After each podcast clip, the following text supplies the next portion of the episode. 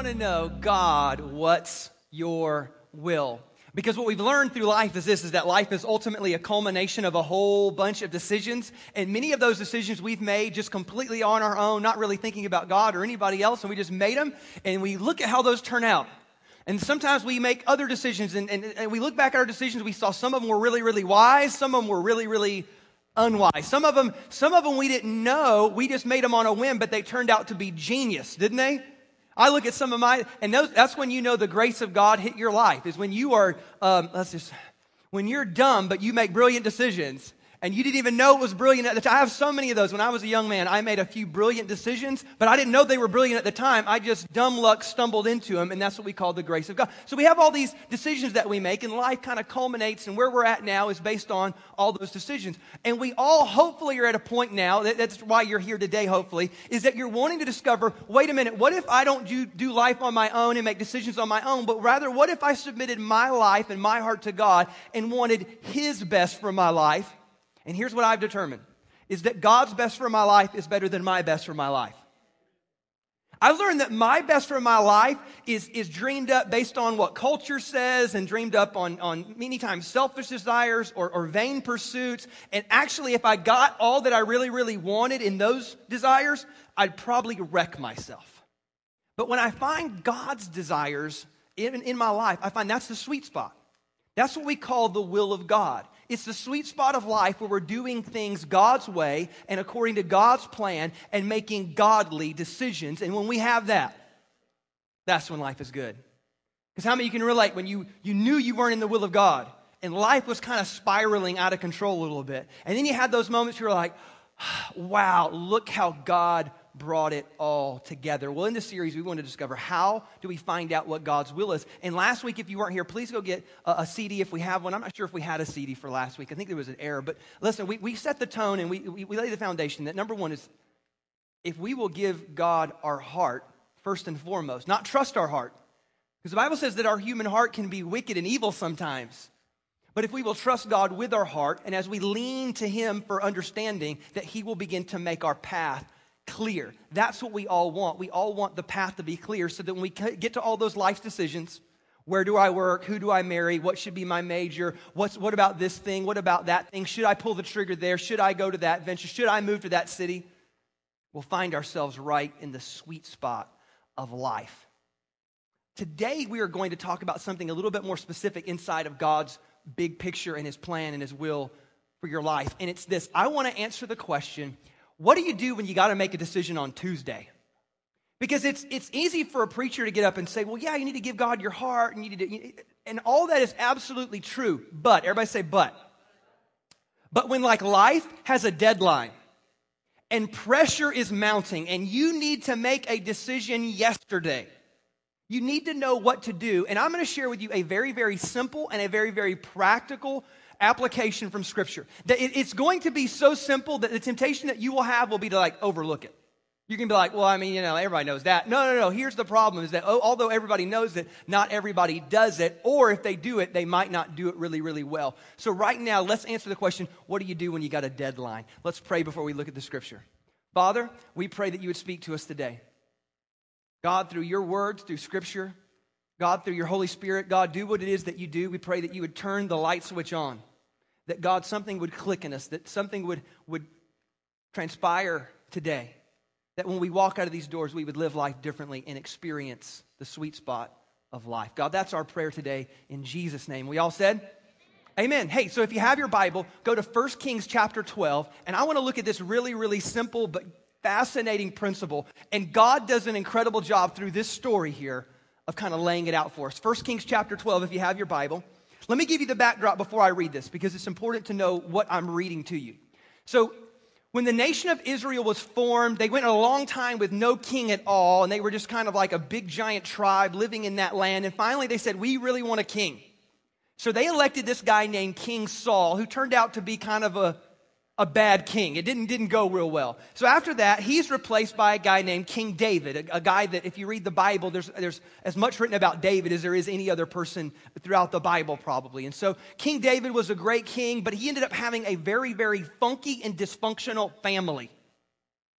Yeah, he loved God, But man, he made a couple of bad decisions, and his family dynamic and his family dysfunction was great. If you think your family is nuts, go read David's life. You will feel better about yourself. So he has a son named Solomon.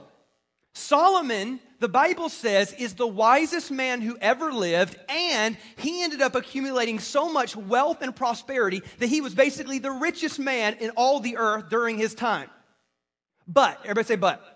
There's always buts in scripture. Always like, it's going good, and then it turns bad. At the end of Solomon's life, he starts making some boneheaded decisions. Although he was really, really wise, what you're going to learn is this, is that sometimes knowing what to do and being able to do what is right are two very, very different things. How many of you have ever been there before? Did something crazy, and it's not that you didn't know better, there was something else that caused it to do it. There was an addiction, there was a temptation, there was an emotional attachment, there was something that superseded wisdom. So, whatever was going on in Solomon superseded the amazing wisdom that he had, and he ended up just kind of turning away from God, serving false idols. And here's what happened God said, You know what? I'm going to take the kingdom from you. Now, because of your dad, I'm not going to take it all because I told him I'd give him the kingdom forever. So I'm not going to take the whole thing away. I'm not even going to take it away from you because of your dad. But in the generation to come, I'm going to take away part of the kingdom. And so Solomon has a son named Rehoboam. Everybody say Rehoboam.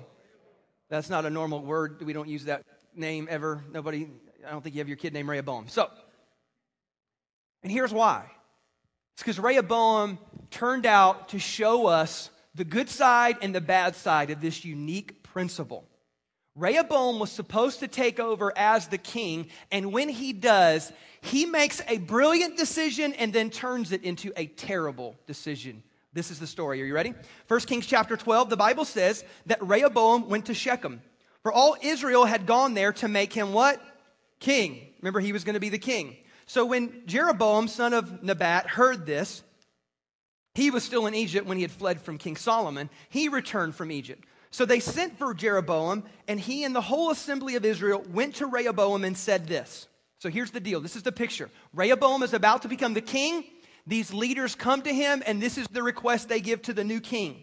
He, they say, Your father put a heavy yoke on us but now lighten the harsh labor and the heavy yoke he put on us, and we will serve you. See, Solomon, towards the end of his reign, ended up turning Israel into a war machine. He was building chariots and he was raising horses. He was sending out military goods to all these surrounding nations. He was marrying foreign women and serving idols. He had these huge building campaigns. He had forced labor. So he basically taxed them for all these building projects. Then he made them work for all these building projects and all the big war machine that he had created. So again, at the end of his life, he went astray from God's ways and he basically put a heavy burden on the people. So the people are saying, hey, look, your dad was great. No, trust me, I'm sure he was fantastic. But, but if you could lighten our load, man, that would be huge, and we promised we would serve you.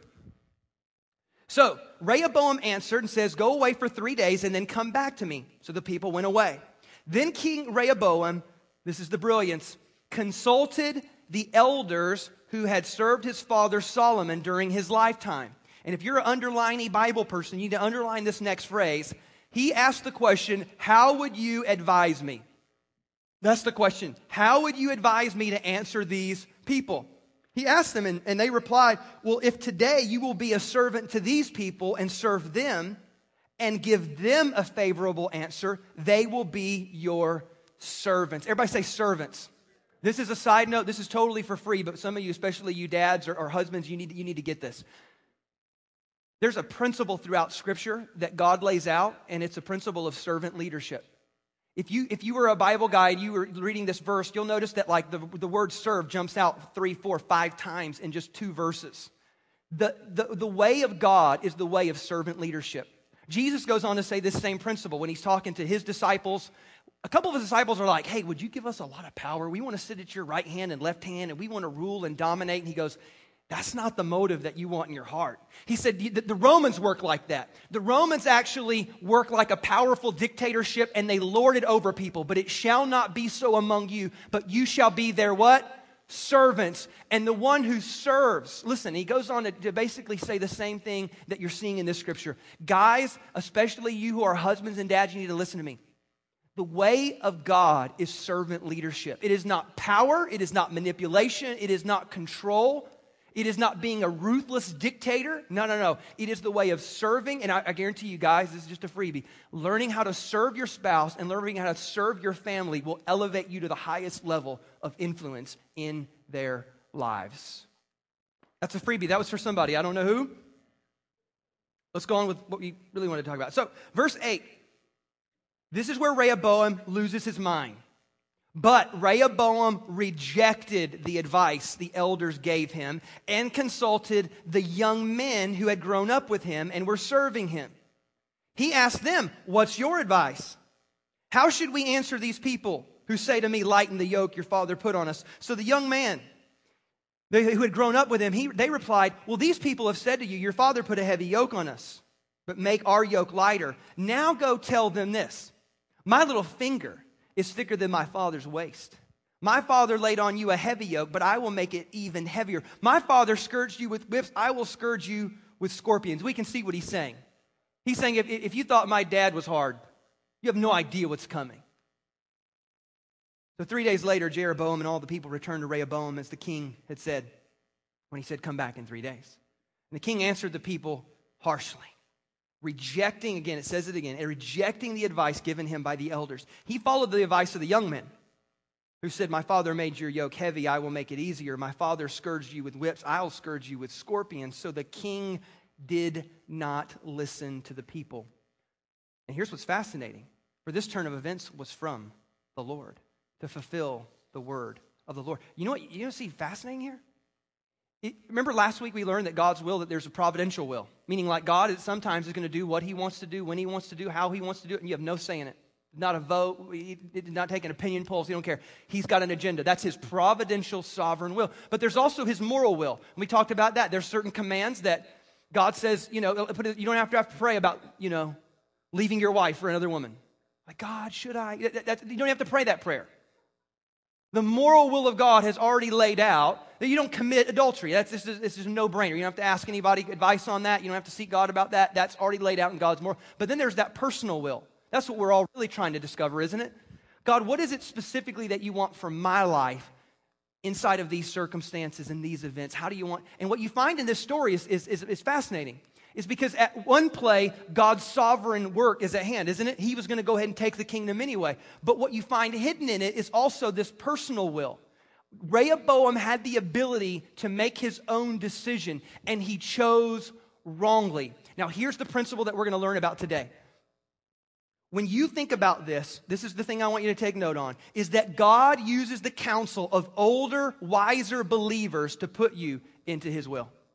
That's the principle you see at play, isn't it? First, he goes to the elders. He says, How would you advise me? And they give him the correct advice. But he goes on and he disregards it and goes on and listens to the young men and the, the advice that they gave him.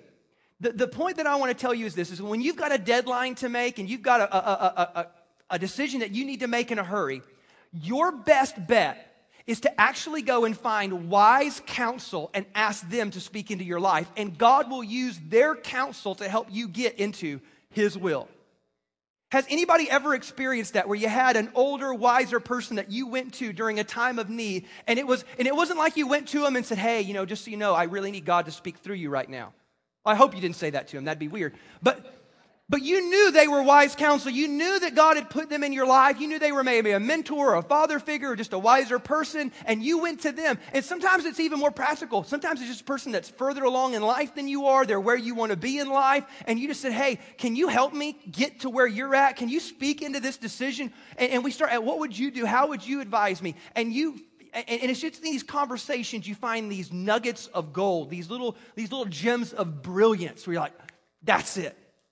And there you see the importance of this thing called wise counsel. But we've also had times where we did the opposite, didn't we?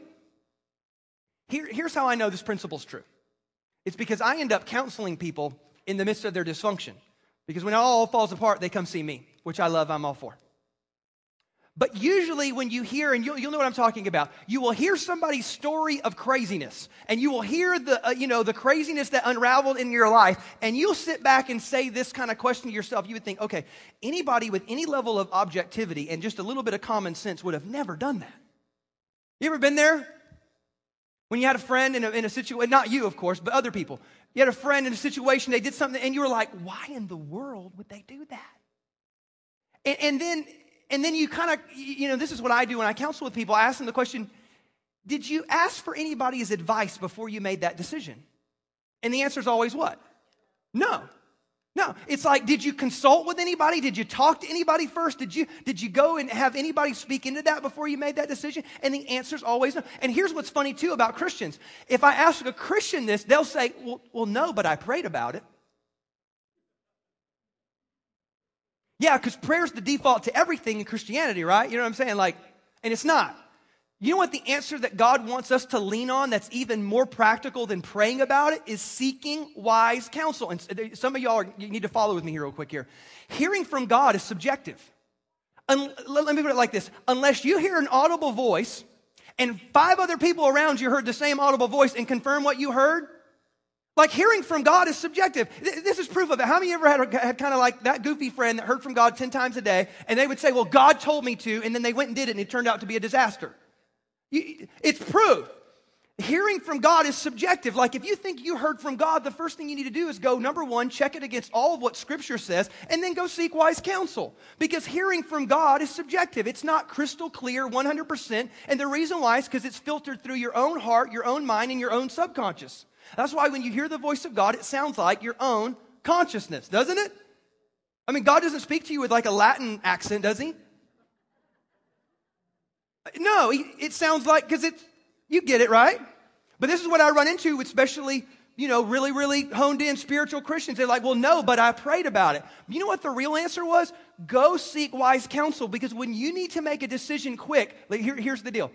You and I are not objective enough to make those decisions on our own. We're not objective, are we? Let me tell you why I know we're not objective. You ever made a relationship decision on your own?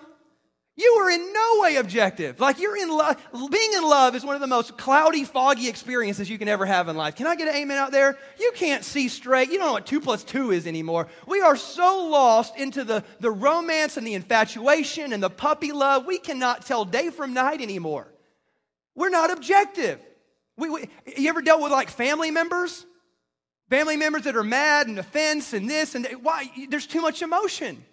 And the emotion clouds the situation to where you can't see it for what it is anymore. There is no, or, or it just happens like this. Some of you out there are, are, are terrible with money. And all of a sudden, you've got a big financial decision to make.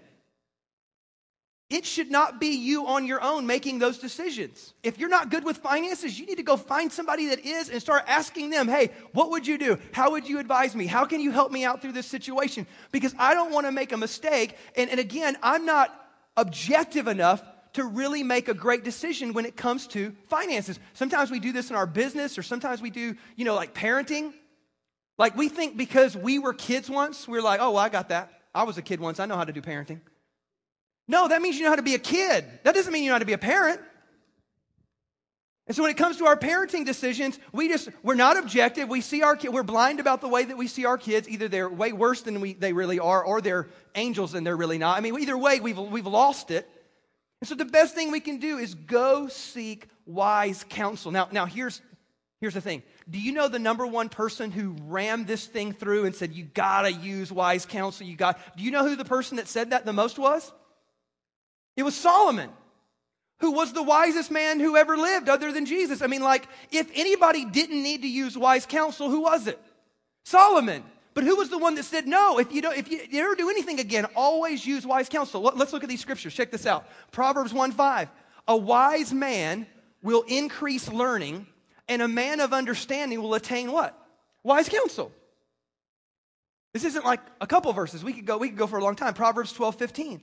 The way of fools seems right to them, but the wise listen to advice. Another one, where there is strife, there is pride, but wisdom is found in those who take advice. Proverbs 19, listen to advice and accept discipline, and at the end you will be counted among the wise. Proverbs 11, where there is no wise counsel, the people fall, but in the multitude of counselors, there is safety. Last one, Proverbs 15. Again, there's more. I just I can only go for so long before you check out on me. Plans fail for lack of counsel, but with many advisors, they succeed. Here again, we see God using this principle. So, if you want to know how to discover God's will and you want to know how to be in God's will, I'm telling you, this principle is this you need to depend on wise counsel. Now, some of you are kicking back on me. You're like, well, I remember I went to a counselor one time and they told me this. Listen, I'm not, sometimes even inside of Christianity, it can get real goofy where you have like a downline where you have people that you know, she goes to this one and he goes to this one, and then there's like a controlling. No, avoid that like the plague. I'm not saying be weird. I'm not saying be goofy. I'm not saying turn your life over completely other. I'm not saying any of those things. What I'm saying is this is that you will find God placing wise people into your life, and God wants you to turn to them in these moments when you have to make tough decisions. I, I, look at my life all the time. I was just talking to a, a, a, couple of young people in their 20s, and we were talking about investing and retirement and stocks and how all that works. And they're in their 20s and they're wanting to get going in that. And I've started sharing them with some of my experiences and some of the wisdom that I've attained. And you know what my wisdom is? I, my dad was a great investor. My dad was a great businessman and super, super smart. And so, you know, on and on and on, dad would advise me and tell me what to do with my money or how to invest it or what to do with it. And I promise on my life, every time I followed my father's wisdom, it worked out perfectly. But, you know, as a young man, you feel the need to, like, you know, stretch your wings, try some things on your own be your own man. That's stupid, is what I've learned. Um, because every time I did something that was, because I would even take these things, these ideas that I had, I'd take them to my dad, and he'd be like, no, I wouldn't do that.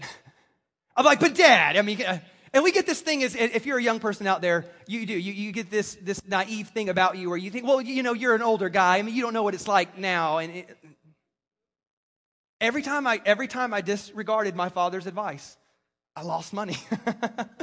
I mean, it just didn't work out. It wasn't a good idea. And I just learned, you know what, Todd? He, he's smarter than you. Do what he says to do. And I just learned I'm going to try, when it comes to financial advice and financial wisdom, I am going with what dad said. It always just worked out better. On and on through life, I see this. I have another young man, and, and I, he came to me, and he basically came to me with this big life decision whether he was going to go here or whether he was going to go there. And I thought his idea was ridiculous. And I told him that. And I, I, tried to be nicer than just telling him he was ridiculous. But I, I tried to be nice about it. I said, hey, look. And you know what the advice I gave him was? I said, hey, I want you to go find five people that you think are godly, wise, older men that can speak. This is a young man that can speak into this decision. And I said, I dare you to do this, and I will promise you, you will not find one of them to agree with your decision. He went out, he got two neutrals and three no's and he still did it anyway. Which is proof that Rehoboam, see, you got to think about Rehoboam. Rehoboam was put into a situation. He went to the older men and they said, hey, you need to go ahead and, you know, lighten the load. Serve them, be good to them, and watch, they'll repay you. But I guarantee you, think about the insecurity of the young man. Well, what if I do that? Maybe they'll think I'm weak. If I do that, maybe they'll think I'm a pushover. So therefore, I'm going to have to flex my muscles. And look, he, now who had the most perspective? The elders who advised the king before, or the young men who grew up with Solomon? Who had more perspective? Who had more experience? Who had more just life experience? Who had more experience in the kingdom? Who had more? Who, the older men did clearly. And see, this is the trap you and I fall into. Is sometimes we will go to our our friend who's as dumb as we are to get advice. That's what Rehoboam did, didn't he? He goes, Hey, I'm going to go to the young men. They're just as dumb as I am. They have no experience leading a kingdom, but I'm going to go with what they said. And sometimes we do that. Sometimes we'll, guys will, our wife's in our mind, she's tripping and flipping out and this and this and this. So we go to our friend who's, who's been through, you know, four divorces already, and he's, he's more dysfunctional than you are, and you start venting your story to him, and he's like, Well, you know what I'd do? I'd go tell her to, you know, and you're like, yeah, yes, you're right. Are, are you hearing me? Like, like, the, like the best thing that you can do is to go find people who have what you want in life and say, Can I just sit and soak it up? Can I just sit and, and glean? Can I sit and ask some questions? This is the key to, to finding out and discovering God's will is leaning on the advice and the wisdom of wise counsel. I want you to know as a pastor, I do this. Like for this church, we have a couple of men in this church who operate as elders and advisors, and I don't make unilateral decisions around here. Why? because I know I'm not that smart. I'm not smart enough to make completely isolated, unilateral decisions with no input whatsoever. I'm just not. And Solomon, even though he was the wisest man in the world, he didn't think he was either. Are you, are you hearing me? Like, like, so when we make decisions around the church here, like, I'll get a, an unction, I'll feel led by the Lord, I'll, I'll, I'll just, you, whatever it is, I'll want to go do something and try something, and immediately I think, okay, let me go talk to the board, and let me just, and they're a board of advisors, and I just get to run things by them and bounce things off of them, and if they say no, or if they say slow down, it's a clear indicator for me. Okay, maybe I just had some weird pizza the night before. You know, like, maybe that's not God. You know, maybe that's just a whim. Maybe that's an emotional thing. Maybe there's something I'm not, maybe it's just not the right timing. But God has placed wisdom uh, around me. I need to tap into it and I need to take access to it. And so, again, let's move forward now. So, the question is not, should we use wise counsel? Now, the question becomes, what counsel should we use? Because some of you do have a kickback. You're like, well, I remember I did that once and it backfired. I did that once and it blew up in my face. I'm not saying all counsel's good. Remember, the young men's advice was awful. So if you keep going to awful counsel, you will get awful advice and then make awful decisions and then you'll have an awful life. It's, it's awful. So here's the blueprint that I want to give you. Number one is this when we think about who it is that we want to have as godly counsel, wise counsel in our life, number one is this is choose someone who has nothing to lose by telling you the truth. What I've always found is this is that when you go to people who either have a lot to gain or a lot to lose in the decision, they can't be objective either. Does that make sense? I remember as a young man, I was going to go take a job, but I, the, the guy that I would normally lean on for counsel, I worked for him.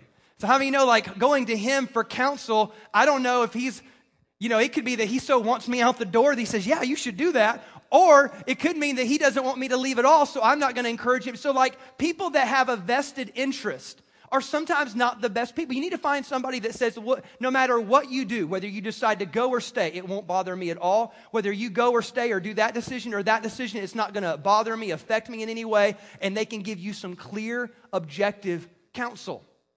But some of you, though, you have friends, and this is how our friendships work many times, is our friend cares more about the relationship than they do about the individual. And that's not always a bad friend. I'm not saying that you shouldn't have them as friends. But some people, they're, their concern is to keep the friendship intact because they love the friendship and they want the friendship and they don't want to lose you as a friend. But they don't necessarily elevate your personal needs above the friendship. Some friends are reluctant to tell you the truth sometimes because they know you'll get mad and offended and it'll break up the friendship. So they, they pull back, they withhold. Does that make sense? You need to find some people, they got nothing to gain, they got nothing to lose by telling you the truth. Number two is this you need to choose people who are where you want to be in life. When you think about your marriage, young couples out there, you need to go find somebody who has a marriage that you would like to model after. You need to find somebody that you say, man, I love how they do, they do. Parenting, same thing. You know, parent, you'll go talk to parents and they'll have this, well, you know, I, we made a lot of mistakes and, you know, we're not perfect, but, you know, they got five kids. They're all like missionary doctors on scholarships. And they're like, if, if just one of your kids turned out like one of them, you'd be ecstatic. You need to go to them and say, hey, I recognize that you did a great job. Can I just kind of like peek at your, at your notes? Can I look at the map that you used to get there? Just, just, just tear off a corner of the map. I'll just take a little piece.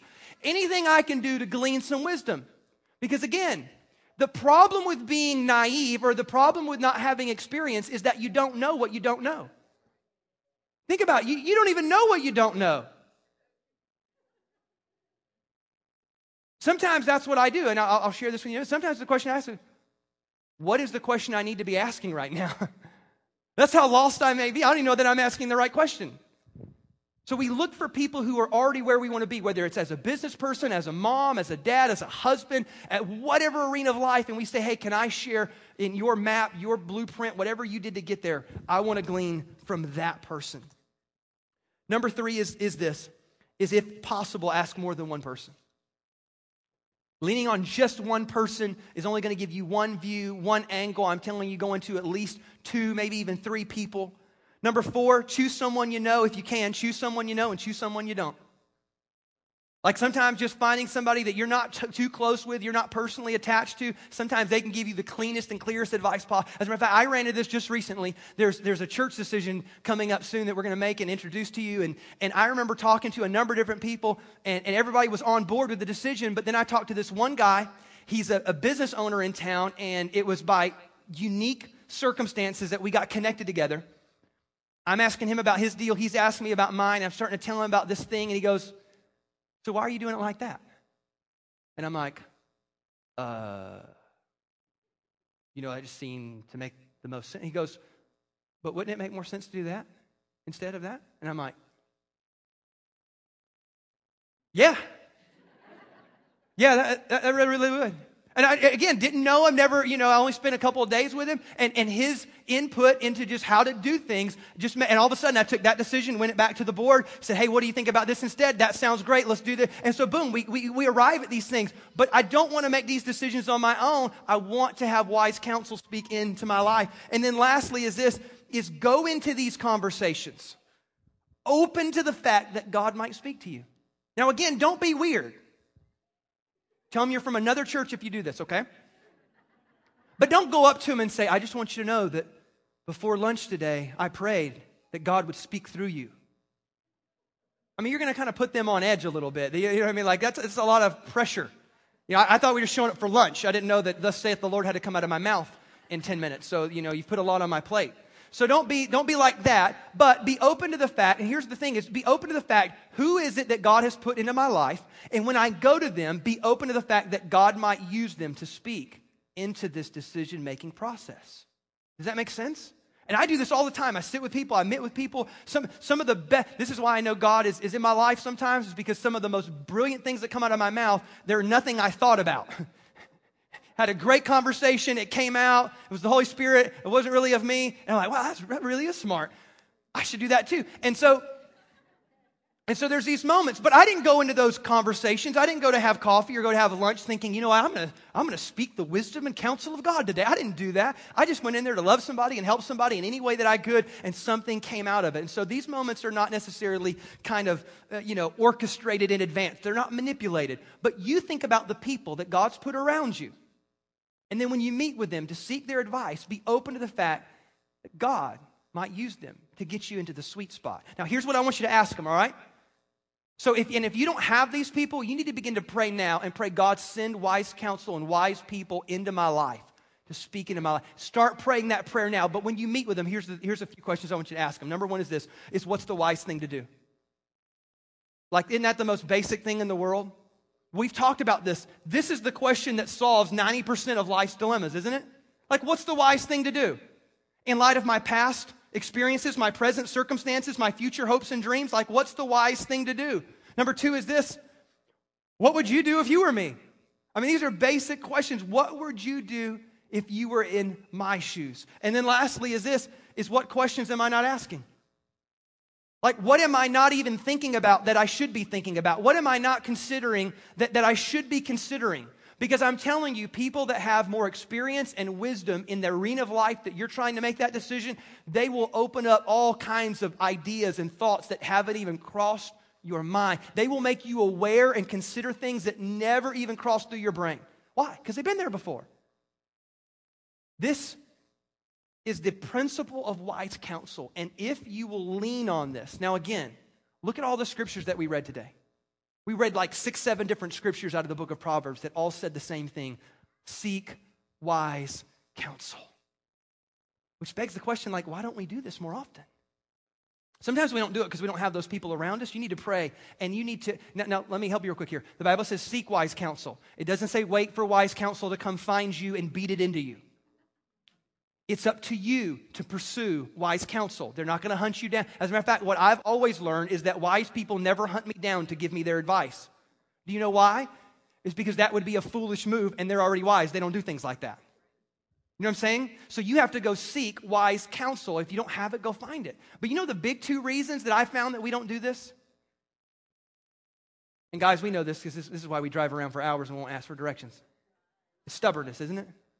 We just drive faster and get angry. We don't we'll stop. I know where I am. Anyway, stubbornness keeps us from.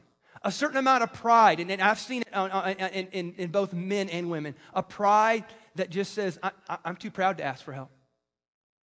A person that is too proud to ask for help is a fool. At some point, you need to recognize that you're not objective enough and you don't have all the perspective and you don't have all the life experience to glean. It's not all there. The wisest thing, and therefore the, the most humble thing to do, would be to seek wise counsel. Don't let stubbornness stop you from actually living in the sweet spot of life. And then, you know, this is the last thing here that I found the reason why we don't. You know the reason why many of us don't seek wise counsel? Because we already know in our heart what they're going to tell us, and we don't want to hear it. We're like, I already know. I know if I go see Pastor Todd, the whole moral will of God thing's going to come up, and I already know I shouldn't be there, there, there, and there. Or it's just something that's just kind of foolishness, or it's just something that's not why. And, and you just know if I go to, if, if I go to my dad, I know he's going to tell me. If I know if I go to this person, I know if I go to this person, I know what they're going to tell me. Listen, please, please hear this. If that wells up within inside of you, when you think about asking for wise counsel, that should be like a huge fire alarm ringing off in your heart that something is not right. That there is an emotional attachment that is superseding wisdom. That there's something in you, there's an addiction, there's a temptation, there's some type of weird need being met there, and you're just unwilling to let it go. I mean, like fire alarms, red lights, sirens, it should all be going off saying something's not right here. Be careful. You're going down a wrong path. Be careful. Because if you're afraid to go seek wise counsel because you know what they're going to say and you just don't want to hear it, you are headed down a path of sorrow. God wants to protect you from that. I know when I look back at my life, too, you know, one of the biggest decisions I ever made, I would say it's the second biggest decision I ever made. The first decision was to follow Jesus, but the second one was who I would marry. I remember being a young man and being in college and, and had this girlfriend, and, and you know, I was a Christian, and so when you're a Christian, you're just committed to your commitments. I don't know if you know what I'm talking about, but like, you're committed, you know, because you're a Christian. You're committed. And we're in this relationship, and, and, and the relationship is going in ways that it shouldn't go, and it's, it's not healthy and it's not good, but I'm not objective. I can't see. There's puppy love in the air, and she's pretty. So, like, I'm, I'm lost. I, no objectivity. And so I start heading down these paths, and, and, and, and when I get out of the relationship, I look back on it and I think, holy cow, that was so unhealthy. Like, we were unhealthy. We were terrible for each other. I think we made each other worse. It's human beings. I mean, we're just, what, what, a, what a terrible relationship.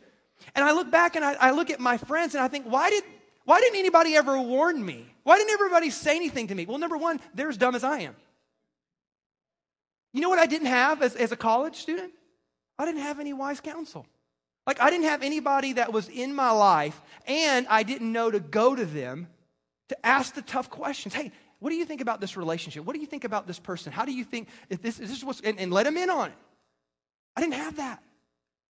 Fast forward a few years, I moved to Michigan and I'm working in a church and and and there's a really pretty girl in the church. And uh, she's older than me too, which is a part of the game. Can I land the older woman?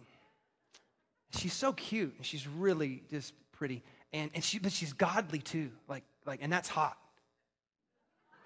Like cute, godly. That's that's that's hot. And um, not like weird, stuffy, religious, but like just godly, like a purity of heart, high character. I mean, just uh, hot.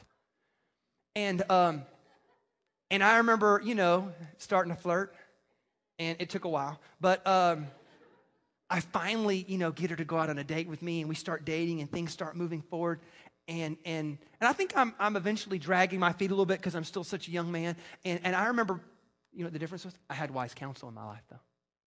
And I remember going to my pastor, who was also my mentor and a friend of mine, and I went to him. I said, "Hey, what do you think?" He said, "Todd, you're an idiot if you don't." I thought, best decision I ever made in my life outside of following Jesus was the woman that I married. This is the best decision ever. But I could have missed it. Had I just done what was in my heart to do, or had I just done what my dumb friends would have been doing, I, I, I, would, I probably would have missed it. When I didn't have wise counsel in my life, down a path of sorrow. When I had wise counsel in my life and I submitted those decisions, and I'm telling you, I don't make major decisions without going to wise counsel. I don't even really make medium sized decisions without going to wise counsel. I do get dressed by myself on most days, but I mean, like, I'm telling you, I pursue wise counsel, and I'm, I'm telling you, if I could literally go down the list, every time I followed wise counsel, God blessed it. And when I did it, usually it never turned out quite as good as I wanted it to. I'm telling you, when you need to make a decision, especially in crunch time, especially with a deadline, if you will pursue wise counsel, the people that we talked about today, godly, older, experienced, wise people who are where you want to be in life, who live uprightly before God, who have the marriage you want to have, or who have the, the financial uh, level of stewardship that you want to have. I'm telling you, when you pursue them, the Bible is very, very clear. The Bible says, He who walks with the wise will become wise, but the companion of fools is destroyed. Let's pray this morning. Father, we pray that God, we would actually walk out of this place and apply what we have been shown today. God, through the scripture, through the text. God, we don't want to be like Rehoboam, who just listen to people who are as inexperienced or as lacking wisdom as we are. God, we pray that God, for, for those of those people out there say, I don't have wise counsel, God, I pray that you would send people around them, God. Some, some, some older men, some older women, some godly men, some godly women would begin to appear in their life. And that, God, I pray that we would go to them when it comes to those big decisions, even the medium decisions, God. And have them speak into it because they see something we don't see and they know stuff that we don't know and they've been through things we've never been through and they know the questions to ask that we don't even know to ask them. And so, God, I pray for those of us who are a little bit stubborn, God, we pray that God, by forcing ourselves to go and ask, just by doing that alone, that the pride would break off our heart.